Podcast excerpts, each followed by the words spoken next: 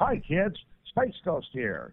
You are barking a happy tune with my new best friends on The Bite.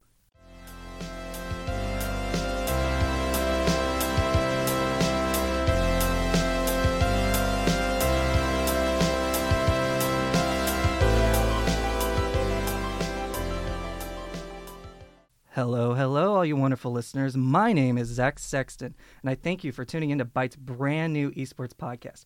We are the Metagame.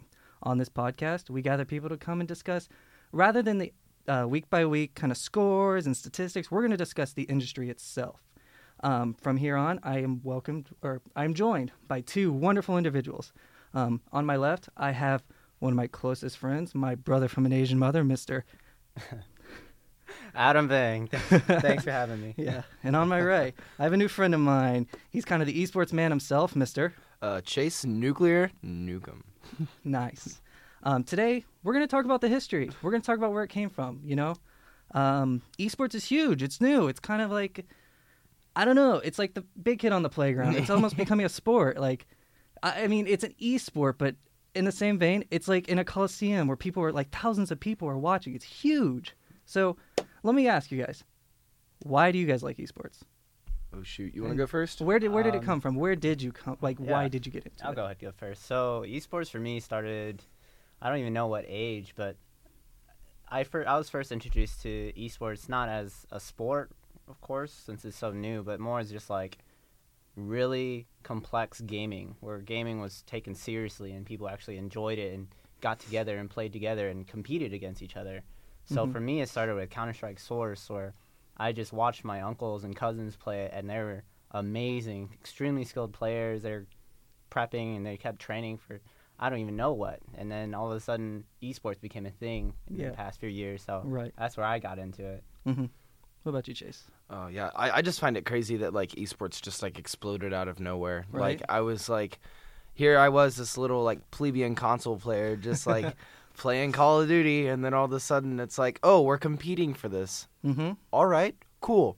Uh, but no, that's that's where I started. Um, uh, growing up, I didn't really have uh, internet until like yeah. I was like sixteen. So I was one of those kids that like went to Halo parties and played Halo with friends. Mm-hmm. That was about it. But um, I guess it really started for me. Uh, I started gaming in a clan when I was sixteen called Chaos Gaming. Nice. And Uh, Uh, me and a bunch of friends were in that, and I went. We, it was like a really, really good structured system. You like mm-hmm. had rank one through twelve, twelve being the president. Oh, it was yeah, really that's cool. a good way to do it. Yeah, it was really cool. And then, uh, so it went from there to uh, we left that, and then we started our own thing called Exodus Gaming. And there was like this uh-huh. was we went from a clan of like two thousand people oh, and took like man. took like we took like six hundred people with us.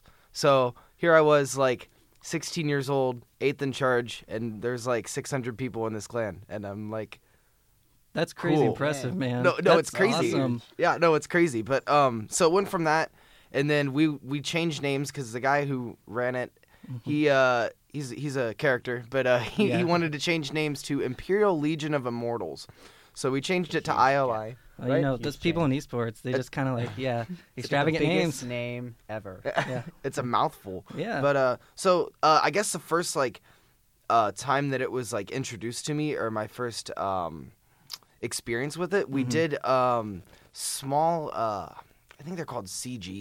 We mm-hmm. just played. We went on a website and we did scheduled matches with other teams and other. Uh, Go ahead. Was it through like M L G kind of style like practices? Yeah. I was in the same boat. Yeah, yeah dude. I did the same thing too. Yeah. Yeah, no. We did that. Uh, we uh, competed with like uh, other clans and other gaming mm-hmm. communities, and we had like different teams and styles, and like I was one of the people to help put that together. That's and awesome. when when I was doing that, like I was sixteen, I was like, "Oh my god.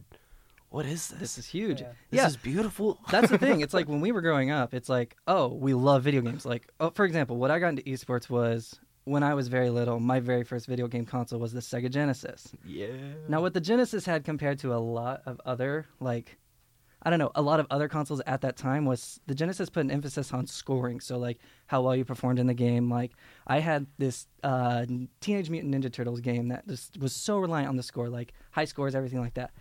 My father got me this because my father in the eighties was growing up during the arcade revolution. Oh. So, we had these, like, games that were coming out that were, like, Space Invaders and like Pac-Man. These huge tournaments were actually starting because of this. Mm-hmm. Um, I know a few of us have done a little research, and you, you you guys know the title Space War, right? Oh, yeah. So Space War came out in oh late sixties, early seventies. The first ever like video game tournament was in nineteen seventy-two, and it was at Stanford, if I believe that was the correct university. And it was just a group of people watching people compete and see who would be the best. I remember it started out small, but my dad told me in the eighties when he started doing it, they would go to arcades, taverns, things like that, and the crowds would get bigger and bigger and bigger. And by like the late eighties, he noticed there's like hundreds of people turning up to the arcade machines just making these ways to look. So it, it's kind of cool because like he did that for me. And then when I turned, about the turn of the century, like, you know, twenty-first century, we started having like M L G and things like that, practices like that, which you've experienced and mm-hmm. you've experienced as well. And it, it's weird because a lot of us, we get gaming from our parents, but we're also moving forward because we started these things like M L G and all that sort of thing. Mm-hmm. So I got into like competitive gaming when I was a middle schooler. I was fourteen, fifteen, and I started doing the tournaments like you did. Yeah. My cousin and I, we were huge Gears of War and Halo fans because that was the game that kind of really launched like, oh, yeah. this is this is Absolutely it, did. Console gaming, you know? And um, we went to statewide competitions. What? Yeah, so we went to one, and it ended up being people from all over the nation. We placed eleventh. What did you guys name yourself? Huh? We were three sixty Spartans. Oh, yeah. One of those cringeworthy titles yeah. that most esports like kind of teams have now. I mean, I was curious because most fourteen and fifteen year olds, I imagine it was like Y Y no scope three sixty. Oh, don't worry, I was Nightmare, and he nice. was Genesis. So, ooh, ooh yeah. Still sound cool sounding names. It is. It was very cool when we were in middle school, yeah. but you know. But it was it was weird because at that moment, it started dawning on me like, you know, there's a career here. Oh, yeah. My parents didn't see it, but like, there's a career here in professional gaming, you know? Like, do you guys remember uh, Fatality? Oh, yeah. Oh, my gosh. Yeah. yeah. He's gone now. Like, I, mm-hmm. he makes what, equipment? But he's, uh, I think so. He was huge when we were younger, you know? Mm-hmm. Like, I don't know. People were like lining up to buy his merchandise. They were lining up to get autographs. It was huge, but it was like on a table, on a table, uh, it was hard to get. yeah, no, it's kind of like uh, with now with like the Smash players. Did you hear about Zero being dethroned this past year? Yeah, I saw that. That yeah. was crazy. He was uh, dethroned by uh, Nairo, and yeah. like I watched that match right after it came out because I'm on the I'm on Reddit. I'm everywhere, but um, yeah. I was on the Super Smash Bros. Reddit, and they were talking about it, and I was like, fifty-three matches in a row, and then out of nowhere he's just dethroned, and I was like, this is crazy, and everyone was blowing up about it because like. Now, what was Mortal Kombat for us back then is like Smash now. Like, it's gotten yeah. so big. Well, even on like like Smash, we'll take that game for example. Yeah. Smash has been around since we were children. Like, oh, N sixty-four yeah. yeah. Smash, that was the thing. Now it's huge. Oh, yeah. Smash four and Smash Melee and Project M are massive. The tournaments that the pop out for those and like the kids that are coming out for these, like, they're making money too. And the thing is, exactly that. They are kids. Yeah. They're like children. I remember when I was a senior in high school, we went to a Best Buy event. It was just a small thing for like uh, Black Ops two release. And mm-hmm. we were playing on Black Ops one. And there was a kid that came with his two older siblings. And the older siblings were like talking crap. And the kid was really, really quiet. He was yeah. just refraining to himself. We got into the semifinals. And he smashed us. I yeah. mean, like, this kid was literally just giggling as he was running around and murdering all of us. Like... Mm-hmm.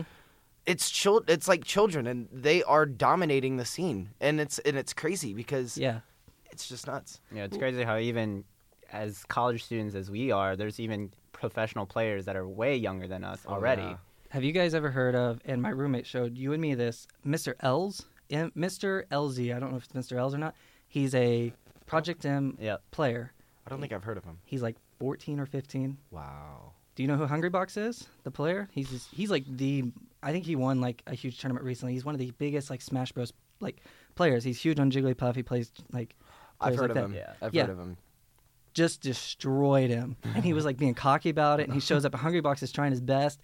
And this was last year, and he just wiped the floor with him. Like crazy. And he's only like fourteen or fifteen. And, and see, that's the thing about this scene. Like it's it's open to everyone. If you think about it, basketball mm-hmm. and baseball and football have been around for generations. Mm-hmm. They've been around. It's it, they're they're old games, and this is kind of like something that our generation and the generation prior to us has developed as yeah. like a new thing, and that's why it's exploding because we're like taking this new thing and we're pushing it to the next level. For instance, um, the KESPA, the Korean Esports yeah. Administration, they just recognized uh, esports as a second level Olympic sport last year. Really? So, so oh. it's going to be pushing toward the Olympics here soon. You guys think that eventually we're going to have like esport like events in the Olympics? Oh yeah. Oh, definitely. You think so? I, I so, think so. Over the years, it's just going to keep growing exponentially. And the and the way it's handled now, let's take League of Legends for example. Like that's that's the biggest one, obviously. Yeah. Let's take it for example. We got all these con- different countries that are competing to go for the world championship at the end of the year, right? It's almost like an Olympic sport in the way it's handled now. Like we got the all-star players who everybody like recognizes. Um, And we got certain nations that stand above the rest. So you think in a few years that it's going to take the best players of the best countries in order to do that? Or do you think we're going to spread even more and get more countries involved? Instead of like North America as a continent and Europe as a continent, we're going to have like you like people from the United States and people from Canada or something like that? Or do you think it's going to become like kind of like centralized like it is now in certain areas? But do you think it's going to become also that and like one of the most recognized things on the Olympics? Because it's huge now. I personally, I think so as well. I think I think as it keeps growing and countries get more advanced, just technology-wise, I think it's just gonna the esports scene is just gonna keep growing exponentially. Mm-hmm. Um, the way technology is is like as, as countries get more advanced in technology, there's no doubt in, in my mind that more countries, more areas, everywhere is just gonna get more into the esports scene. Right. Yeah. And see, the thing is, last year, for the Dota two International, mm-hmm. they made, off of that tournament, the prize pool was eighteen million four hundred twenty-nine thousand six hundred thirteen dollars. Right. That is more than any of our American events that we hold. That's more than the Super Bowl. Yeah. That's crazy to yeah. think. Yeah. Kids playing for like video game. games. Yeah, one game. Kids playing video games are making this much money and like dividing it amongst themselves. This is when you this is when you can tell that this is going to be a thing. It's like It's gone from quarters to billions. Like this oh, is it. Yeah. Like that's it. That's what esports can be like drawn down to. Is it was once an industry where you just played to get quarters in order to play your next game. To we're gonna group up and we're gonna play for millions. That's what it is. Um, but yeah, it's huge. And I know like League of Legends in particular. Last year, Riot alone garnered close to two billion dollars in revenue just from both esports. Like their game alone didn't even like match it. It was mostly esports. That's where the big like money's coming from. Mm-hmm. Yeah. So. Let's take a step back and we go back before that. And have you guys heard of a documentary called King of Kong, A Fistful of Quarters? Oh, I've heard of it. I have not watched it. Okay, so what King of Kong is, is it's a man named Steve Wiebe. I I think that's how his last name's pronounced. Anyway, um, there was a man named Billy Mitchell in the eighties. Huge tournament, but he was like one of these celebrities. Like what today, esports, we have our celebrities, the people who stand above the rest. Billy Mitchell was that guy back in the eighties. Um, and what he said is kind of from the documentaries. What stuck with uh, stu- stayed with me is that when a crowd gets interested in some sort of topic such as gaming or esports or just sports in general, it'll develop. And the thing about like gaming in general, like this, for example, when it came from the arcade revolution to what it is now, is that the crowd's getting bigger and bigger and we're spreading more and more ideas. And we're getting these games that are like, uh, they're like essentially like just arena games. There's not like a whole lot of content to them. They're just kind of like, go out there and play against each other on these like simple maps. But that's kind of what arcade play was originally. Mm-hmm. So what do you guys think about like how he said like there were these stars players like himself going and doing this in like the eighties, there were they were like these arcade like players to what they are now. Like they're almost like sport athletes, don't you think? Oh yeah. Yeah. Like well like for example, like Bjergsen in League of Legends is probably probably one of the most recognized. He's not even from North America, but he plays here in North America. But in my mind, he's up there with like great football quarterbacks because he's just that popular and have that kind of like, I don't draw to himself. So I I think like, where do we go from here now a little bit? Like before we dive into the topic of like how it kind of came to be, what do you guys think about like currently how the athletes are and currently like it's, esports is now like jumping up. It's now like, oh, let's go, let's go. It's really like developing. Do you think that it's going to become more like it's going to be harder for the crowd to get in? Oh, yeah. Or do you think it's going to become more like generalized and people have this opportunity? Uh, for me, I think I think it's going to be more generalized in a sense of accessibility. This this community is just constantly growing and growing even bigger than even today. It's still growing uh-huh. even more. And the nice thing about uh, esports as a as a whole is that it's it's not just one scene. You know, it's multiple scenes, multiple games. You know, it's constantly changing as. As developers are bringing out new games, the the esports scene is just going to keep growing from then on. Even the new games that are coming out, like uh, the Blade and Soul coming to New Amer- uh, North America, like there's an esport part scene starting for that. Is it really? It, yeah, even in Korea, in in Asia, there is an esports scene with Blade and Soul already, and they're thinking about trying to create bring that over here as well. So I think as more games keep coming up, more the esports scene is going to grow even bigger. And even with esports, like that's the thing. Like you said earlier, we do consider them athletes now. Mm-hmm. Like in a ma- in a matter of a few years, they became gamers or nerds or whatever to just athletes, and mm-hmm. that's I think that's just absolutely incredible. Yeah, last year they were recognized by the United States mm-hmm. as athletes. Like it was first, that was when it was first announced. So the United States, Europe, parts of Europe, I believe, and Korea all recognize esports players as yeah. athletes, and that is that's fantastic. And going off of your point, um, the scene is getting huge, and the thing about esports is we're comparing it with sports. Like, oh, esport isn't a sport, but esport isn't a sport. It's its own thing. And the crazy thing about it is in sports, you have subdivisions. So mm-hmm. like I said earlier, baseball, basketball, yeah. football. With esports, it's like its own thing because you have Mortal Kombat, you have Smite, you have League mm-hmm. of Legends, you have Dota two. So it's like with each game, it's a completely different environment and a completely different meta. Mm-hmm. Yeah. Um, yeah, I like it. yeah, it's a completely different environment and a completely different meta where people are.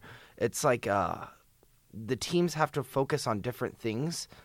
Like in basketball, you're gonna focus more on uh, your whole team working together to get down the court, shoot the ball in the hoop. Mm-hmm. Football, you're going to work on the quarterback's going to make a decision to throw it to whoever's going to be open right. or pass it to whoever's going to be open to make the touchdown. Yeah. It's the same way with esports. So uh, not necessarily a Mortal Kombat player is mm-hmm. going to be a professional like a League of Legends player is going to be a professional. Mm-hmm. It's co- two completely different mindsets. And I think that that's what sets it apart is the players, it's open for everyone because it's the amount of effort and work you put in. You can be disabled in a wheelchair and be able to play this and mm-hmm. be able to do Definitely. This. And I just find that fantastic because it's, it's something that we've created as a generation. And yeah. Yeah. Well, no, I, I get you. Like, yeah. Um, if we want to jump back into it, like our generation's the generation that really brought it full, like full effect. Um, Let, let's talk a little bit about like what you guys experienced when you were younger. Uh, I can start with like I did the Gears of War tournament as I said earlier, but I also did uh, Halo and Call of Duty tournaments, which I sucked at. We did bad because there's a lot of kids out there who are really good. Oh, yeah. But then there's also like lower games that people don't recognize and realize. I was awesome at D D R. Ooh, I went to statewide lots. tournaments for D D R and things nice. Like that. So like my experiences were a little different. Like there wasn't a lot of people watching. But I remember in one of my last like Gears of War tournaments that I did. We actually had an audience. Like, it was like, I think it was around two thousand eight, two thousand nine. We actually had an audience watching us compete against other people. And that was kind of cool. Um, like, I didn't, I didn't like quite get it at the time. I was like, I don't, why are you watching us? Like, why are you, like, you could go play the game. It doesn't really matter. But then, like, as I've seen it grow over the few years, that's where it's coming from is watching these people that are pretty much doing the same thing as sports. So I want to know what you guys thought about your experiences. Well, from my experience, uh, like I said earlier, I didn't really get much of an experience as um, of, and I didn't get much of an experience f- apart from the gaming community that I was in. Mm-hmm.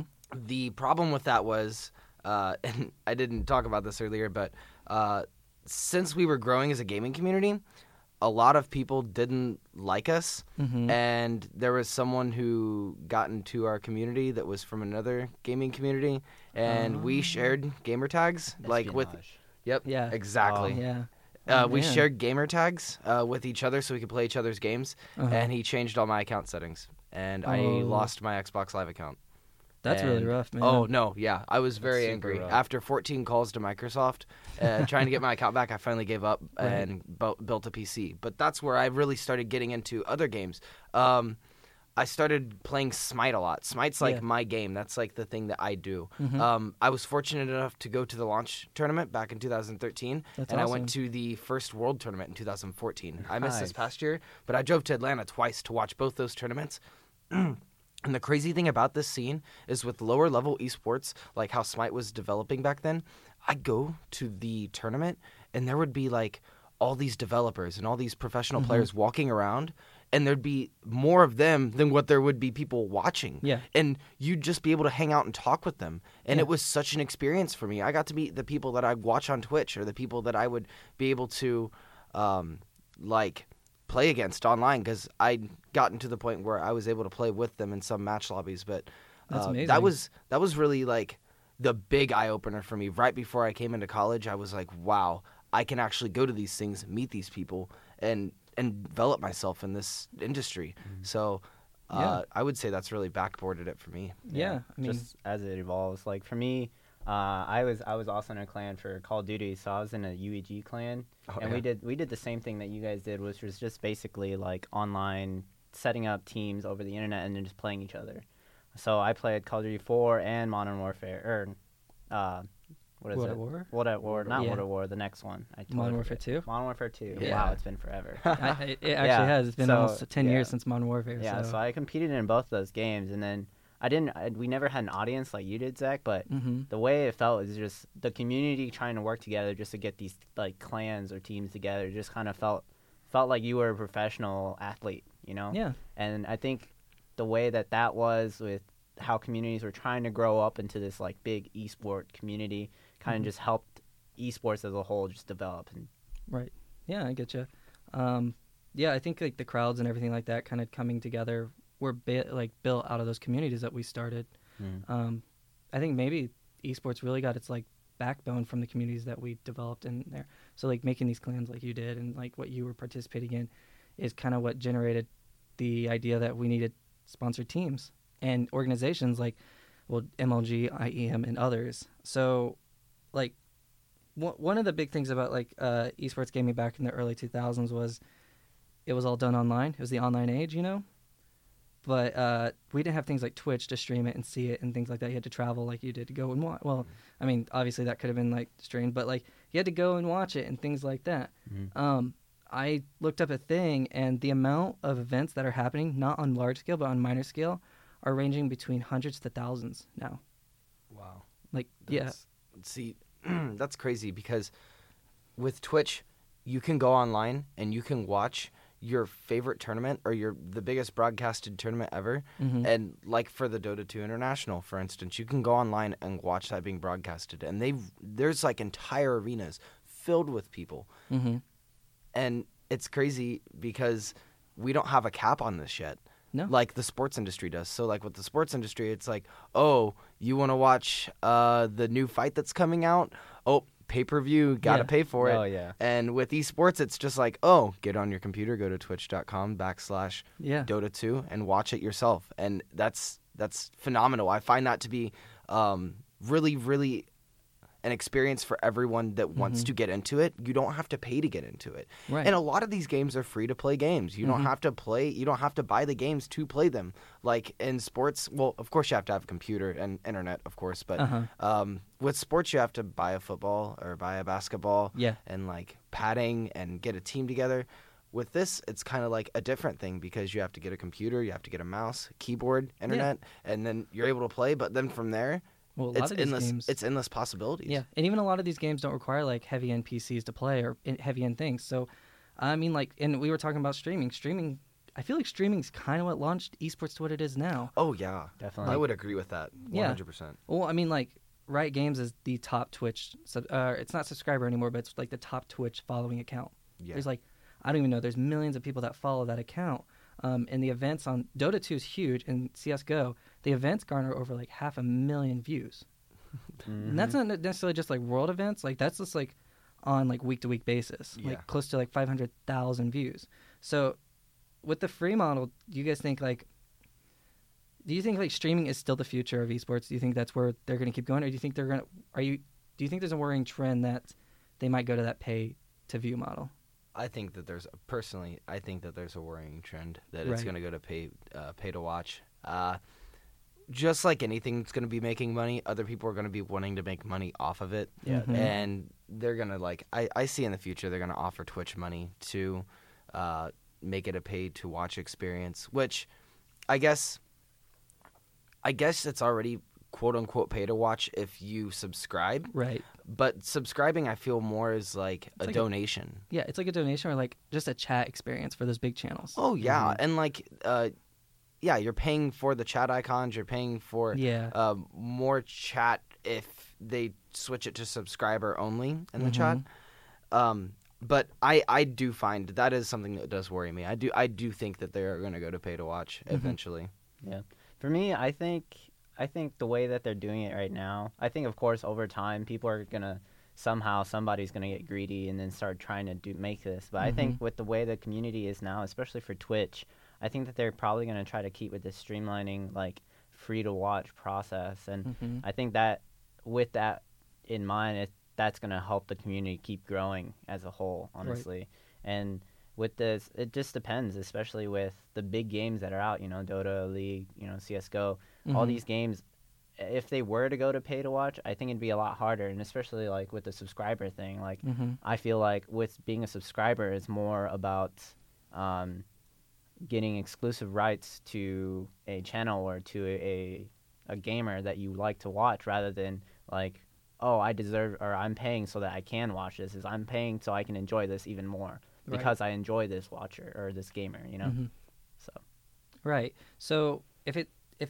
That does end up happening. Like, if we go from just talking about like a channel based like idea, um, one of the things I noticed about like esports, like you said earlier, is that the players are more down to earth. You're more likely to connect with them because they're more of an av- everyday like you're they are your everyday geek. Like, they're there mm-hmm. for you. You relate to them.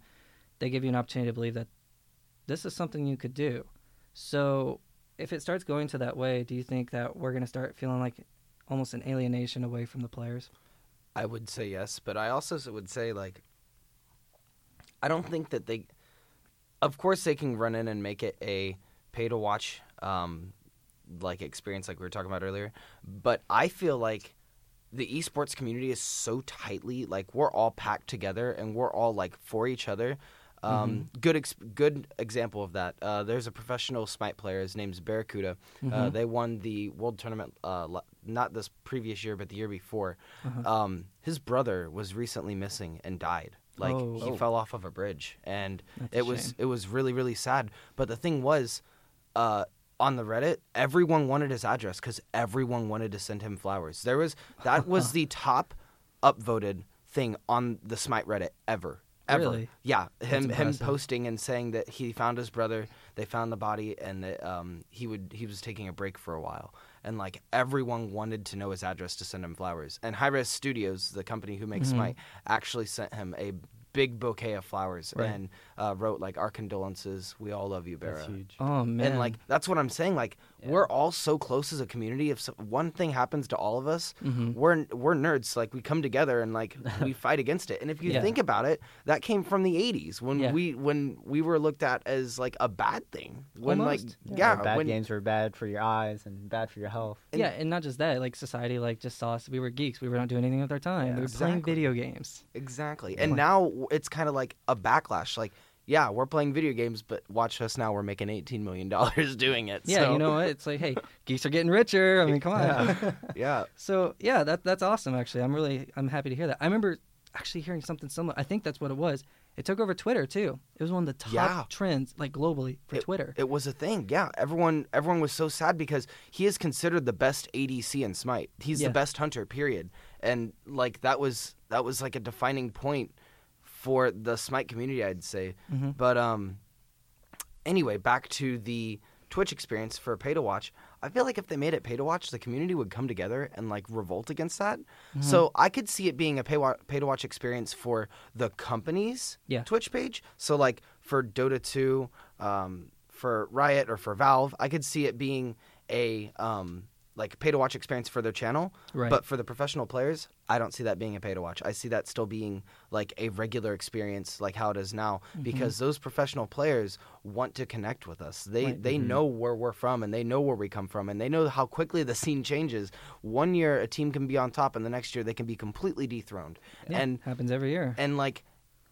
it's all about and the reason why the esports community is such a big business, I guess you could say, because it, it really is. Mm-hmm. The reason why is because business is all about connecting with other people, and that's exactly what esports is. You're just connecting with other people, mm-hmm. um, whether that be professional players, other players. You're making teams, you're competing in tournaments, or you're watching the tournaments. Yeah. You're social networking the entire time. We yeah. spend all of our time on either the computer or on our phones talking to them.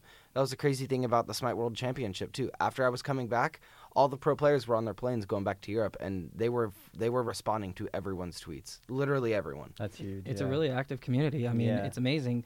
I mean, it's it's kind of where it came from. I mean, like, from the arcade revolution where people were just going to watch like that, it was kind of more closed down. You had to just hear about it from a friend, to now being like, I'm going to tweet to you, come check out this thing. Or to where there's, like, actual big-time advertisements. So, like, Smite has had advertisements for the World Championships on, like, I G N apps and things like that. Mm-hmm. Um So with it becoming this big now, and like communication and everything coming together, like, well, let's talk about the actual, like, like we talked about Smite, but let's talk about where, why is it that it was that big? Like, what started organizing it? Where did it come from? For example, KESPA, um, the Korean Esports mm-hmm. Administ- or Association, is a government, like, it, it, it's a government actual association. It's part of their, like, Ministry of Culture, Sports, t- Tourism, Tourism. Yeah. I mean, it's it's a national pastime. Like, baseball's America's pa- national pastime, whether you want to argue it or not. Yeah. Uh, to South Korea, that's what brings their community together as a country. Like, it's huge over there. Like, mm-hmm. and we haven't talked about it, but, like, did you guys pay much attention to, like, StarCraft? I personally didn't. Right. I was a, I was actually a pretty avid StarCraft fan myself. Uh-huh. StarCraft was huge to me. I the the way micromanaging. The way you learn micromanaging in StarCraft was just huge, and I think learning StarCraft, just playing it, and I didn't even know StarCraft was like a competitive a competitive scene until like Twitch became a thing, and you know, broad live broadcasting became a thing over the internet. But learning StarCraft, and just honestly, StarCraft compet- competitions were incredible to see as as the game just evolved, and then into even StarCraft two. You know, the competitive scene is just even more incredible for sure, definitely. The biggest problem I have now is that, like, I don't know if it's just from my realization of it, but, like, I feel like StarCraft's dying out. Yeah, I think so, too. I, I would say that. Like, but with that being said, like, there's still other esports that are coming. There's still yeah. other games that are coming up. So, mm-hmm. like, as one, it's kind of like a phoenix. As one game dies, another one's born. yeah, like, yeah. like right now, I say probably the, I'll go with the biggest five. League of Legends, Smite, Dota, C S G O, possibly Hearthstone. Hearthstone. Hearthstone's yeah. getting huge. Yeah, that's a, that's getting a huge following. Yeah, I mean, it's got documentaries coming out about it. There's a person I, I saw a thing about a person writing a book about their experiences in it. It's like, it's massive. Um, and then I, I read this article. Uh, they said a lot of pro gamers come from backgrounds of trading card games. Oh yeah, yeah. yeah. I would did, agree with that. Did you guys play trading card games? Like Yu-Gi-Oh all the way, man. Yu-Gi-Oh, oh, yeah. definitely Yu-Gi-Oh. Yu-Gi-Oh, that's where I was Pokemon, born. And even some people said like Magic kind of got them into like this kind of competitive realm of gaming. Um, so Hearthstone's kind of where we've come with that. That's where we've mm-hmm. come full circle, as it's coming bigger and bigger. Um, and I know, like, I, I think you know, North America is like pretty dominant on that front. Maybe not. I'm not one hundred percent sure on that. I'm not the biggest Hearthstone follower, but um, I don't.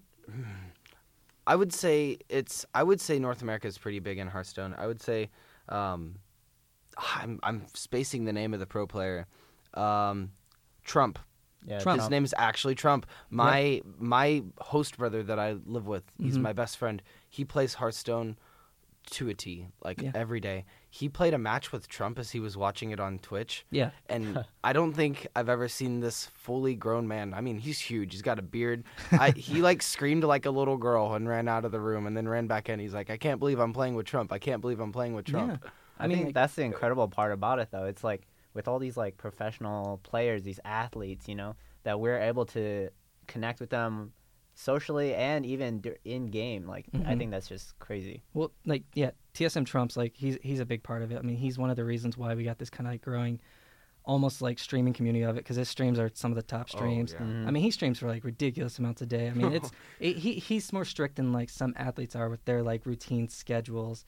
But uh, going from that now. Uh, You guys think that like they're they're a good community, they're good like to us, but they're busy. Like they're oh, busier yeah. than some people ever are. So let, yeah. let's talk a little bit about like we talked about where esports have kind of come from, how they've impacted us as like kind of a younger generation. But let's talk about the people who got into it. have you guys seen their schedules before? No, I haven't. Okay, so I watched a documentary last night. It was uh, Dan Howell from Dan Is Not on Fire. He's a huge gaming fan and everything like that. He met with Kasing, who's on Team Vitality's the support from there, when he was going through a split last um, last summer for their Run to Worlds for League of Legends. Mm-hmm. They are scrimming and practicing pretty much from the moment they wake up, which they wake up late. They wake up around eleven a.m. until about oh one or two a.m. at night. Oh, it's crazy. I believe that. They get an hour of eating, and then that's it. And then after that, they're free to do whatever they want. But like these strict like schedules and things and stuff like that, it, it almost seems like they they do. They seem like athletes, but even more strict in a certain way. Some of these organizations require them to take diets and exercise regularly too. Mm. Oh no, you have to like, as an um. as an esports professional, you mm-hmm. have to like keep your body in good condition, mm-hmm. even if it's the upper half of your body, because you have to eat right. You have to you have to be engaged with the game. You have to have that reaction time. Yeah, and that's especially important for uh, like uh, C S G O. Yeah, that's Ooh. you have to have yeah, that reaction time, right. or you're or you're gonna miss the shot, or you're gonna get shot. Mm-hmm. And it, I think it's really really important for them to eat right. Um, exercise when they can. Yeah. Um, but if you look at it, most of the esports professionals, they're they're they're in shape because they keep themselves in shape. Um, mm-hmm. I actually, when I went to um, the Smite World Championship, I got a chance to talk to some of the professionals about um, what their regular routine was like. And it's exactly as you said, Zach, like they are working nonstop every mm-hmm. single day, and that's mainly because they have to stay on top. They know if they slip up or if they don't, com- if they don't keep trying, someone's gonna dethrone them. And I like using that term, dethrone, but some someone's gonna beat them to get to the top. And yeah, it's, it's it, that's how competitive it gets. Yeah, it, it's an industry where it's like, you know, if you mess up once, somebody's gonna steal your spot because there's we're all competing for that. Those of us who are like really interested in esports gaming, we're competing for that spot to become that next esports. I mean, I'm twenty-two. I'm a little, I'm starting to hit that aging out process where like, well, I just want to like report on it or do whatever with it. But a lot of these younger gamers are like, I want to be the next like big player. So these players that are now, and they got to be careful. They got to keep in shape. A healthy body is a healthy mind almost, because these younger players are trying to steal their spots. And that's how they kind of keep in, like keep earning the money, keep doing what they love and things like that. But while the esports industry is amazing and it's grown huge, it's also really, really brutal. Oh, mm-hmm. yeah, I don't doubt that at all. I think I think with how strict they have to be, it, it's not necessarily that they're strict because they're competitive athletes. It's more about them strict because to keep their minds in the right spot, you know? It's like, if, especially if they're practicing that hard that often, mm-hmm. like, especially with these games, like uh, like the current games that are out right now, it's not that you can really just, like, you're not physically... I don't want to say physically exhausted from playing these games, but you know how like all these physical contact sports, there's actually like, you know, there's like could be pain involved, whatever. And then these esports, it's just a, a whole nother, it's a different level of exhaustion, you know? Mm-hmm. And I think that's where they try to have these strict rules of keeping your body in shape and keeping your mind together, you know?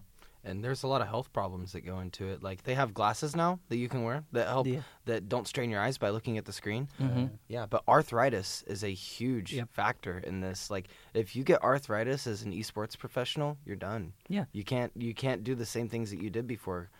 Yeah, there's a lot of esports players who are, like, holding, or not just like holding, but, like, they they have their hands wrapped up before each match. Mm-hmm. Um, a lot of them have to retire because of it. And it, it's, it's it's a shame, but... I mean, it's there's a lot like to it, and a lot of them actually just kind of like they start getting eye problems, like you said, and they start getting like exhaustion problems because you know staring at a screen is bad for your like actual sleep health. But um, yeah, like when they do that, when they start getting those like effects, they go towards that community we just talked about earlier about the streaming community. Like a lot of them oh, just yeah. become retired streamers at age twenty-two, or commentators, broadcasters. Or commentators. Yeah. That's, that's a big thing. That that's something that I've really wanted to get into. Right, uh, commentating, but. Then I realized, oh, this isn't really my market. I can't really just go into this because a lot of it is the professional players that know what they're talking about. Uh-huh. They're just like, yeah, we're done. We're just going to commentate and make a whole bunch of money from this company. So yeah. you guys have fun. Continue competing. Yeah. I just find that really cool. Um, another thing about, like, yeah, just talking about that, like the companies themselves, most of the events we're talking about aren't hosted by, like, an external, like, source or anything like that. Like, I E M is, but, like, Riot Games hosts their own events. Hi-Rez hosts their own big event. Hi-Rez, like... Hi-Rez worked with Microsoft on the last tournament. Did they work on yeah, that? Yeah, Microsoft helped them make that tournament. Um, that's where they introduced Smite on Xbox One. Oh, that's which right. Which is crazy because now um, all these games, all this whole, all these industries that we're seeing like on Xbox and on P C mm-hmm. and on P S four, they're starting to come together because you saw the whole, I'm guessing you guys both saw the whole thing about the cross-platform. Cross-platform, yeah, yeah, absolutely. Yeah. I'm hoping that goes through because like that even broadens the community even more.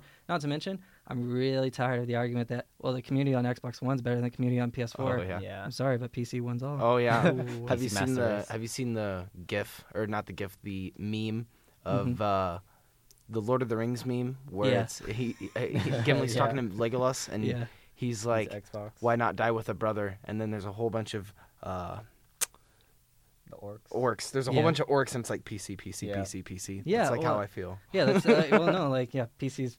There's a horde of P C users out yeah. there. Yeah. Well, I'm I'm one of those. Oh so. yeah. yeah no, no, here. So I mean, I own my P S four. I like playing it a yeah. little bit here and there, but.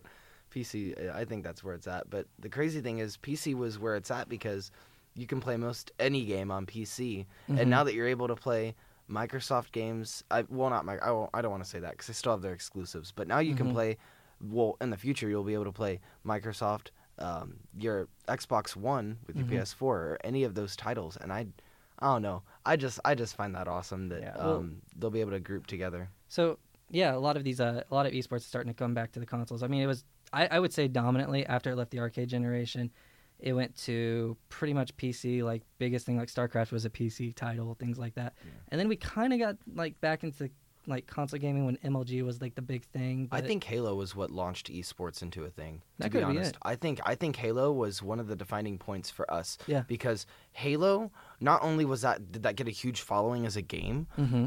People like would brag about it because I remember not even knowing what esports was, and I'd go over mm-hmm. to a friend's house and we would talk so much crap to each other playing Halo. Yeah, um, there was an art to it, and yeah. then people started to realize this, created tournaments, and made a bunch of money off of it. Now, mm-hmm. to say they don't make as much money now as what the esports community has or the esports industry has grown into. Yeah, but I would say that's what for a while there, that's what made the most money was Halo. Yeah. Halo made a ton of money. I remember when Halo three came out, that was the biggest midnight release ever. I was yeah. there. I went to a tournament for it. See, yeah. exactly. Yeah. Halo had a huge following, yeah. which was incredible. Well, yeah, that that's the thing. Um, Halo wasn't like bought because solely for its story. The story was okay. Like the story was good to an extent, but Halo was bought for that multiplayer. Mm-hmm. And I feel like like Halo launched Xbox Live. I feel like Xbox oh, yeah. Live would not have been as big oh, without yeah. Halo. I Definitely. completely agree with you. Like, like like Call of Duty was big, but Halo was just that was the child. It that launched was the competitive that was, scene. That was the child. Yeah. yeah, Halo definitely helped shoot up the skyrocket the competitive scene in.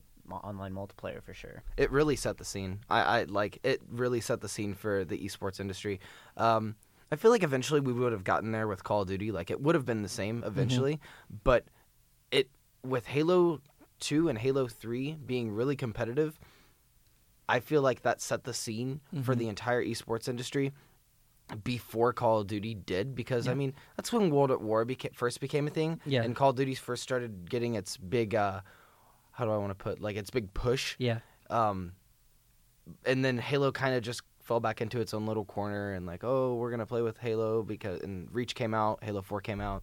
Yeah. But uh, when Call of Duty came out with Modern Warfare one and Modern Warfare two, that is, I would say like, that's when it switched from Halo to that, and it's crazy because these consoles for a while there in the early two thousands, they're the they were the backbone for mm-hmm. the industry. Uh. And, of course, we still had StarCraft on P C. We still yeah. had C, uh, Counter-Strike on P C. But back then, I didn't know a lot of people, or me at least as a kid, I didn't know a lot of people that owned a P C or people that played on P C. Mm-hmm. Uh, I had a whole bunch of friends that had consoles, though. So yeah. And they'd always be talking well, about it. Well, I mean, like, consoles like Halo and things like that kind of, like, created the template for team-based esports, too. Like, Counter-Strike exists and things like that, but Counter-Strike was a little more open in the way they handled teams. Um, they were dropping and adding players left and right, whereas I remember when Halo was first becoming like the online like esport, um, they had teams that were these des- designated members, like mm-hmm. always, like that was it.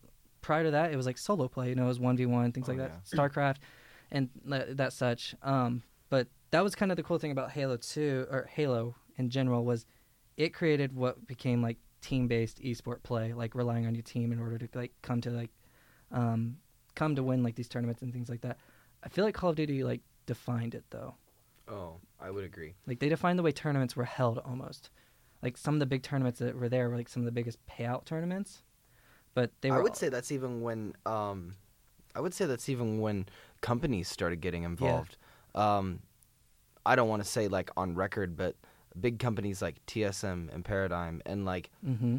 huge esports uh, companies that like host teams now. Yeah, I would say that's really when they started to get involved into the scene. Was when Halo and Call of Duty became a thing. Mm-hmm. Uh, when Call of Duty was first getting really, really big, Modern Warfare, uh, Modern Warfare two, Black Ops one. Yeah.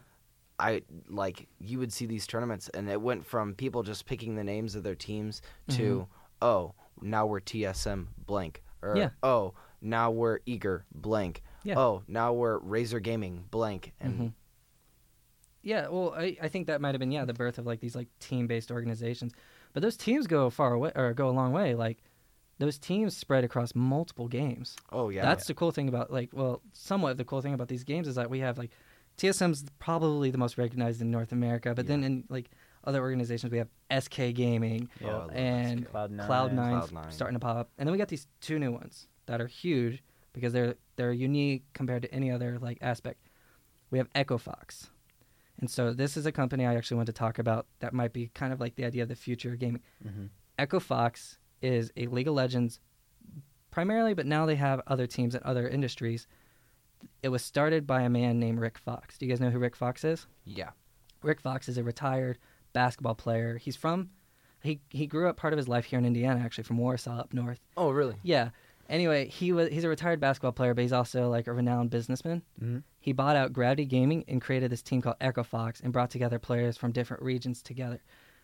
He's kind of this first step that like business people are like, whoa, I don't know if there's a cash cow here, but there's something here about esports. And he, he goes on saying, in two years' time, esports will be bigger than the N H L, if it's not already. Wait, so, is this the same Rick Fox that played with the L A Lakers? Yeah, I believe so. Yeah. Oh, man. That's yeah. crazy. Yeah. So... um, but, yeah, I actually... I think I saw an article on that, to be honest with you. Um, yeah, that I just find it crazy because he said, I think he said in the article too, he connected with his son through it because yeah. his family was like a broken family because he was traveling a lot, as mm-hmm. any professional sports player will do. They mm-hmm. have to travel. He said he played with his son on World of Warcraft. Yeah, that's the crazy thing. Like it's it's there's an older generation of like athletes and businessmen are starting to see this as like, this is it. This is the generation. This yeah, is how yeah. we get to the next. Or this is how we like connect with the generation. This is how we like continue the generation after that. Um, And he's doing it in a way that it's focusing primarily on, like, the players first. So people are reaching out and trying to contact Echo Fox, and they have a good way of, like, uh, establishing contact with the community, things like that. But where he's doing that, we have other people that are starting to pop up. Did you guys see the article about N R G, who's a newer organization? They have a C S G O and a uh, League of Legends team. Shaq and Alex Rodriguez have bought into esports now. I did not know that. They are now... Uh, investors, and they are now like actually a part of managing N R G's kind of corporation. That's incredible. Isn't that weird? That's awesome. These these are like athletes, you know, like and E S P N and others are starting to recognize esports, but a lot of people are like, well, it's not sport, it's not athletes, it's not like that. But suddenly out of nowhere, there's these athletes that are buying into it, and they're so, like, yeah, no, yeah, you guys can sit down. It's definitely a thing. Yeah. So that that's kind of crazy. And then we got even people who you wouldn't think about. Uh, we have Lincoln Park has an organization that. Bought an esports team. Yeah, I didn't even know that. It's, That's uh, so awesome. Yeah, they're part of the uh, Immortals. Really? Yeah, and obviously they're the best team in North America for League of Legends this year. And, like, all these people are getting involved. The biggest thing I've realized is that even, like, the biggest businessmen, like Mark Cuban, are yeah. starting to get involved oh, with this. Oh, yeah. I did see where Mark Cuban uh, invested, and uh, he had an interview where he was talking about it. And mm-hmm. they actually, he was at a tournament. And he dropped the F-bomb, and they're yeah. like, yep. "All right, there's." They're like, "Yeah, yeah there's ten thousand dollars. Was it to charity?" Yep. Yep. It was ten thousand yeah. dollars. It was donated. Fifteen. Fifteen. Fifteen thousand yeah. dollars yeah. charity. And he goes, "Oh, well, F it." And he said it again. Yeah. He's like, like "If I say it again, is it thirty?" So that's awesome. Yeah, and it's like the charity. Uh, I don't remember what the charity organization was, but a lot of them are starting to donate to charity organizations for like using like esports as a way to like, reach like like kids who have issues and disability and things like that that mm-hmm. are interested in esports. And esports is raising millions of dollars in charity every year now because of it too. Well, see, the industry is, as we're talking about now, it's it's it's spreading out into everyday life. Yeah. Like we were talking about Korea earlier. Korean esports players, professionals, they are celebrities. They're not just esports professionals. They are celebrities. Uh, they go on talk shows. They go on uh, game shows, because game shows are really, really big yeah, in Asia. But yeah, like, they are. Like, they're, they go on these game shows and talk shows, and women go crazy for them. Yeah. Like, yeah. It's kind of crazy. And that's something weird about the industry that I've seen, or at least that I've been exposed to. I've not seen that many female players that are that are esports We're professionals. Actually, going to be doing in a couple weeks an episode that's a crossover between us and the Coven on women in the esports industry. So stay tuned to that. But they're coming back. They're starting to come up. So yeah, another thing though that uh, develops into everyday life. Uh, there's esports bars popping popping up. I've wanted to go. I've always yeah, wanted to go. That sounds so awesome. Uh, yeah, there's one that just started in Canada last year, uh-huh. and it's called the Got Game Esports Bar, uh-huh. and three entrepreneurs from the University of Waterloo started it. So these were college kids that were just like, hey, you want to start a bar and make it esports, make a whole bunch of money off of it? And they do. And Ball State needs this. Yeah, yeah Ball State, Ball State we, we, we do this. need this. But uh, the other bar is called Meltdown Esports, and it's mm-hmm. an expanded franchise. So get this. You can go on their website, uh-huh. and you can fill out an application to start your own store in your area. There's oh. none in North America right now. So think about – I'm just surprised none of the big businessmen in North America have seen this yeah. and like been like, oh, yeah, I'm on top of that. Yeah, starting starting this, yeah. starting this uh, bar.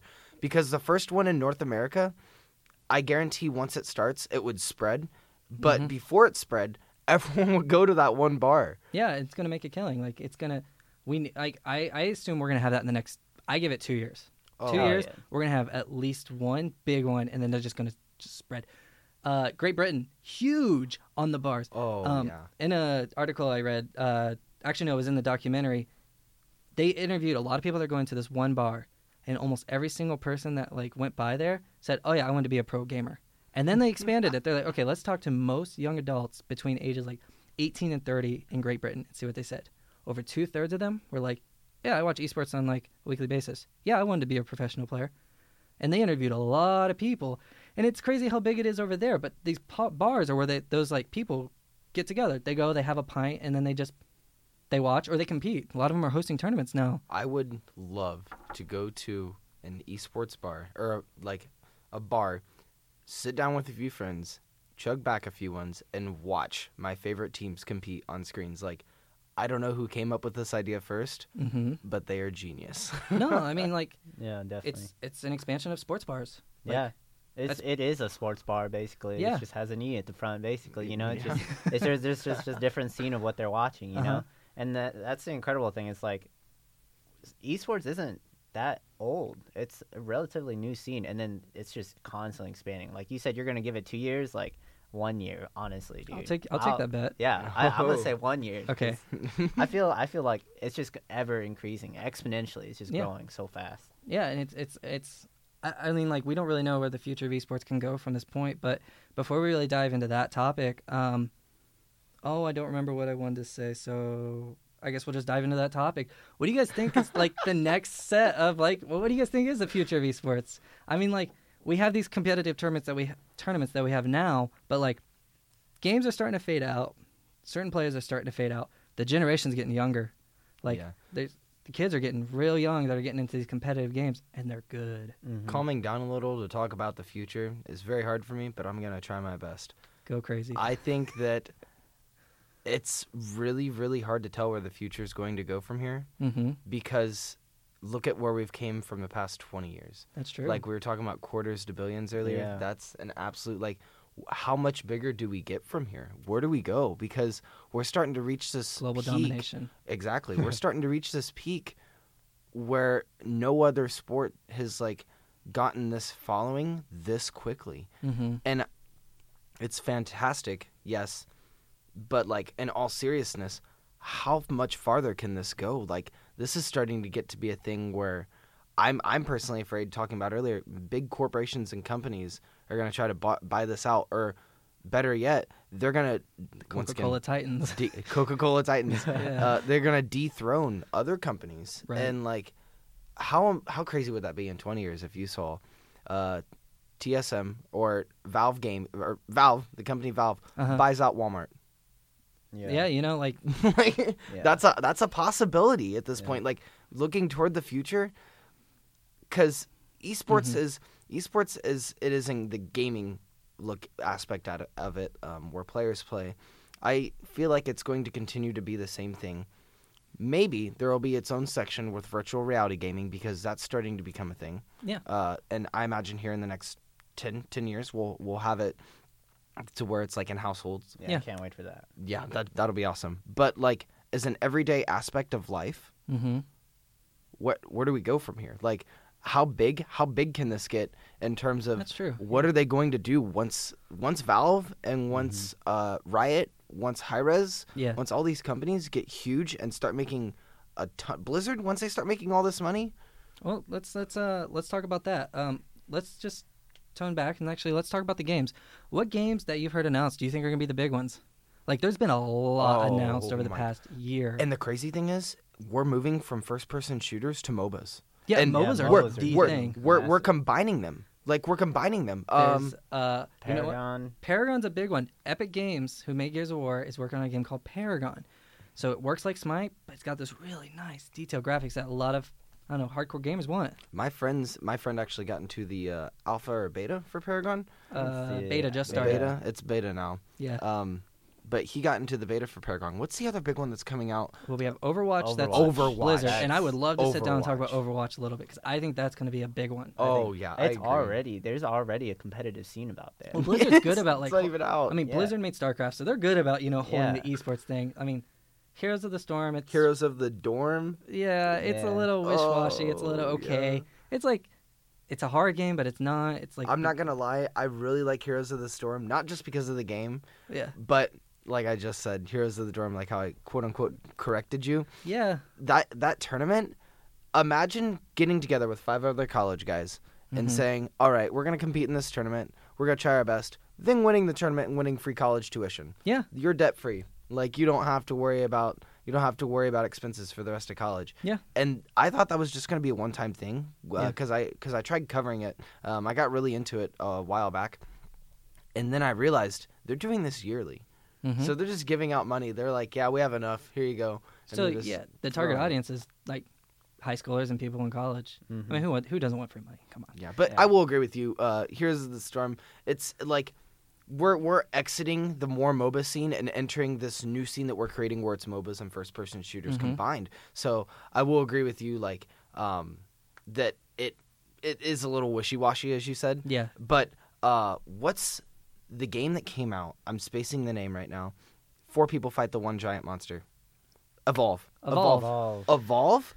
That was, I, w- I want to say that that was one of the first games that was mainstream that, like, yeah. combined it. Because yeah. you had four people that were working together, each uh-huh. had their own class, and they were taking down one objective. There was now, like, there were speedruns for who could do it the fastest. Really? Yeah. There was competitive speedruns for who could do it the that. fastest. That was...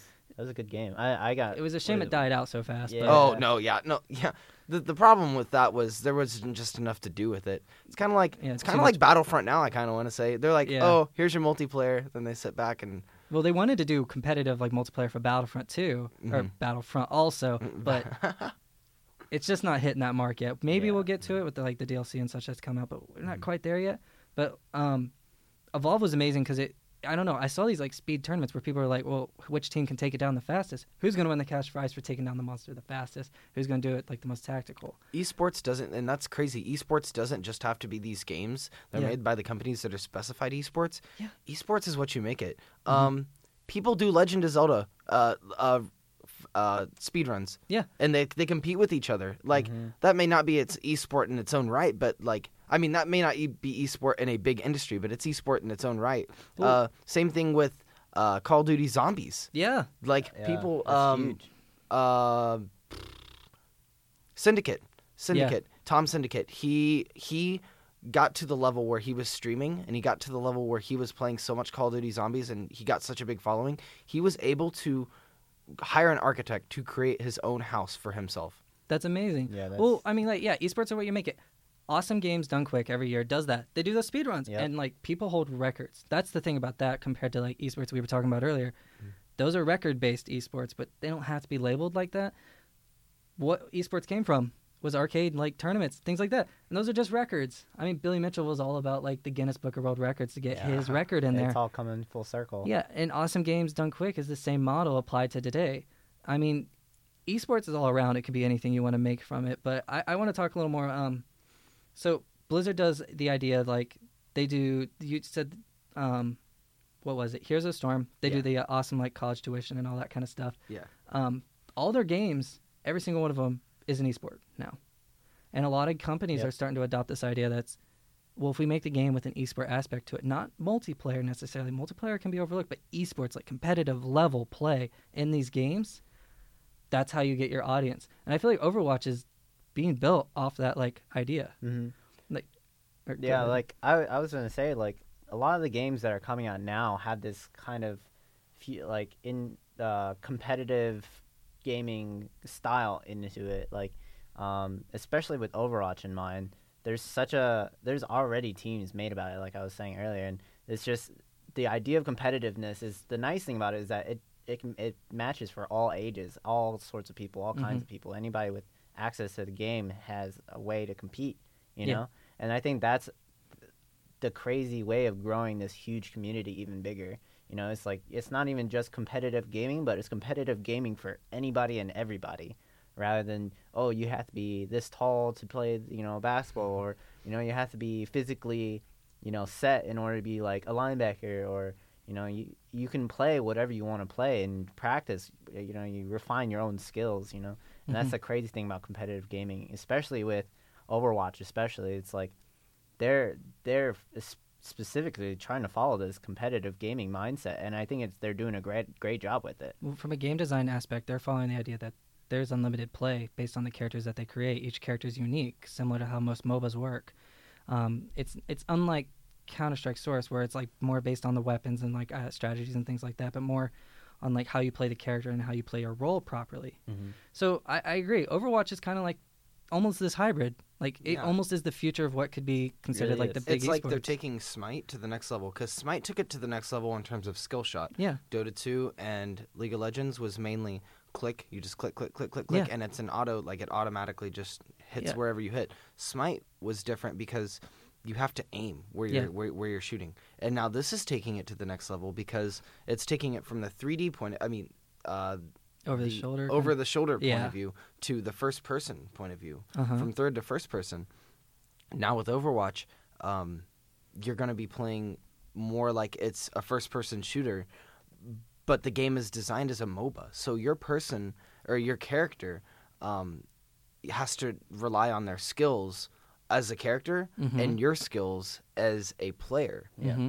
And the nice thing about Overwatch, especially. Uh, over specifically over other MOBAs or other games, uh, competitive games, is that um, that you can change your character during the game. So as compared to other MOBAs, it, it adds a nice set of variability. Variability, that's the word. That's fine. Yeah. Vi- you know, viability, variability. Yeah, it adds a nice set of variety. Sorry, variety. variety. That's what yeah, I'm looking for. Yeah. You know, it's there's so much variety to the game that you can change during the game just to adjust your strategy. So that just explodes the amount of uh, competitiveness and strategy that you can like add to a game, you know. I think, and that's that's what was like a defining thing for me when looking at Overwatch compared to other MOBAs, like like League of Legends, where you pick a character, you pick a team comp, and then you pick a strategy, and you build around that team mm-hmm. comp, and then you try to beat the other team. This one, it's you have a team comp, and then they choose this team comp, and then you're able to adjust to whatever in order to play to your strengths. I wonder, because Overwatch is being developed like actively with like feedback from users, if it's going to be also developed um, almost in like a sense that competitive like uh, or competitive understanding. I wonder if they're going to create modes similar to like it's like round based and you can't switch your characters like that drastic. And I feel like they could do that. But one thing I did hear about Overwatch that's really kind of cool is uh, so um, the L A Times published an article, and they hired. Um, they hired this big uh, E S P N kind of guy that's um, going to be working on their esports unit. Um, let me see if I can. Right here. Activision Blizzard hires former E S P N and N F L Network C E O to chair the new esports unit for their division. Like, again, it's these athletes coming in that are starting to run the uh, industry, but Overwatch is the big one.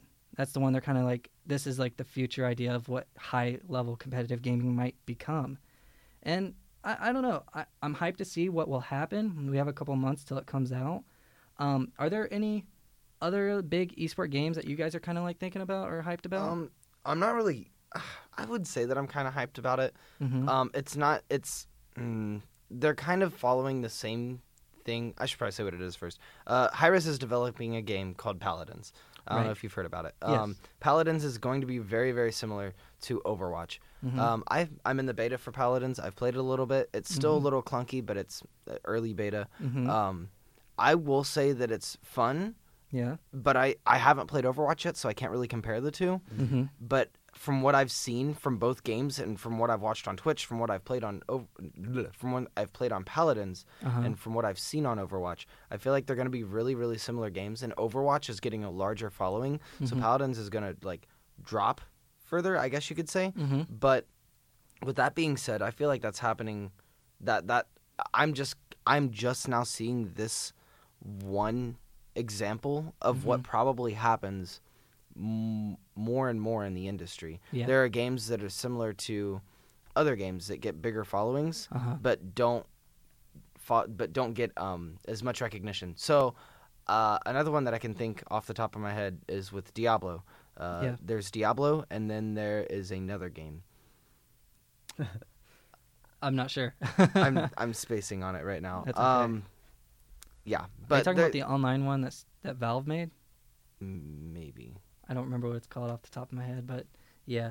Well, okay, yeah, a lot of these games are starting to fail out, but there's like there's way more games in this industry than people most than people recognize. A few weeks ago, or no, it was a couple months ago, I was watching the Guild Wars two Professional League. Yeah. Yeah, yeah. Isn't that funny? Guild Wars two. It's just it's an M M O, but you know the PvP's huge. So I, I'm not one hundred percent sure like where the industry's going to go in the future. Like ten years ago, we didn't know about V. Like we were like, oh, V R existed in like cheap kind of like devices, but now we're like, hey, did you get your Sony V R? Hey, are you gonna get the H T C uh, Vive? And a lot of these games could be designed around that. We're not really sure where the future of esports could go. Mm-hmm. My biggest thing before we close out is I can say esports industry is going to be massive as it grows. It's getting bigger and bigger. I say there'll probably be. I'd say there'd probably be a television network on cable at some point. E S P N just opened E S P N three, and it's going to be really. It's going. Yep, it's going to be solely based there on esports. Go. Yeah, uh, called it. Can't believe I missed that. I can't believe I missed that. But yeah, there we yeah, go. That that is a that is a thing that's also happening. And that's the crazy amazing. Thing is, as this industry in, industry grows, if you look at it in a micromanaging way, mm-hmm. the companies are growing. So the companies are starting newer branches. They're starting more branches. Mm-hmm. Hi-Res just opened a branch in Um, Europe and a branch in China. Yeah. So that opens more job possibilities. That yeah. opens a new market for people to go into and to be able to get jobs into. Yeah. I was wa- I was uh, I'm in a class here at Ball State, and there was a uh, my teacher was having us go online, having us look into internships mm-hmm. um, that were solely based on what we want to go into. Well, mm-hmm. seeing as how I want to go into esports, I looked into that, and Amazon is starting in something with esports. I heard I didn't, about that, yeah. Yeah, I didn't get to look exactly into what it was, but I went to go, um, I don't remember what the website was, of course, but uh-huh. um, I was looking at, through this website, and it was like um, job opportunities or internships. There was two full pages of Amazon, yeah. uh, e- like a- Amazon esports, and I was like, are you kidding me? It's like, why can't I be graduated by now? Yeah, like, why like, can't I be here? A lot of people were just like, oh yeah, there's no, there's no jobs in video games? Uh, yeah, there's a lot of there's jobs a, coming yeah. out. A ton of jobs in yeah. video games. Nice. Esports is probably one of the biggest ones. Yeah, and the nice thing about that is that we can always, as a generation, we can always just create this esports community, this like uh, competitiveness out of any game, really. Like even Guild Wars two, an M M O mm-hmm. has a competitive scene. Like mm-hmm. WoW has a competitive scene. You know, it, we thought PvP was like uh, like just a fun thing to do in the M M O itself, but now it's like an actual thing. And that's the nice thing about, you know, esports as a whole or games as a whole is just or it's just gonna keep evolving exponentially, definitely. Yeah, and uh, honestly, I, I think it starts here, guys. I think it starts with us. Um, either definitely. Whether we be, I want to go into game design and I want to design these competitive level games, or if you want to go into esports or whatever anybody wants to do, it starts with us, and esports is going to keep growing. A lot of people are starting to go to college and study this stuff. So, but we are almost out of time. So I want to thank all of you for listening to this first episode. I want to thank you guys for joining me. We had a wonderful yeah. discussion. Yeah. Um, next week, I believe we're going to cover collegiate esports and kind of the impact on colleges, like you said about Blizzard. I'd like to yeah. expand further upon that, possibly get some success success stories if we can, or hear from other players if possible. Um, yep. Thank you, Chase. Thank you, Adam, for joining me. I've been your host, Zach Sexton, and to all of you esports gamers out there, good luck and have fun.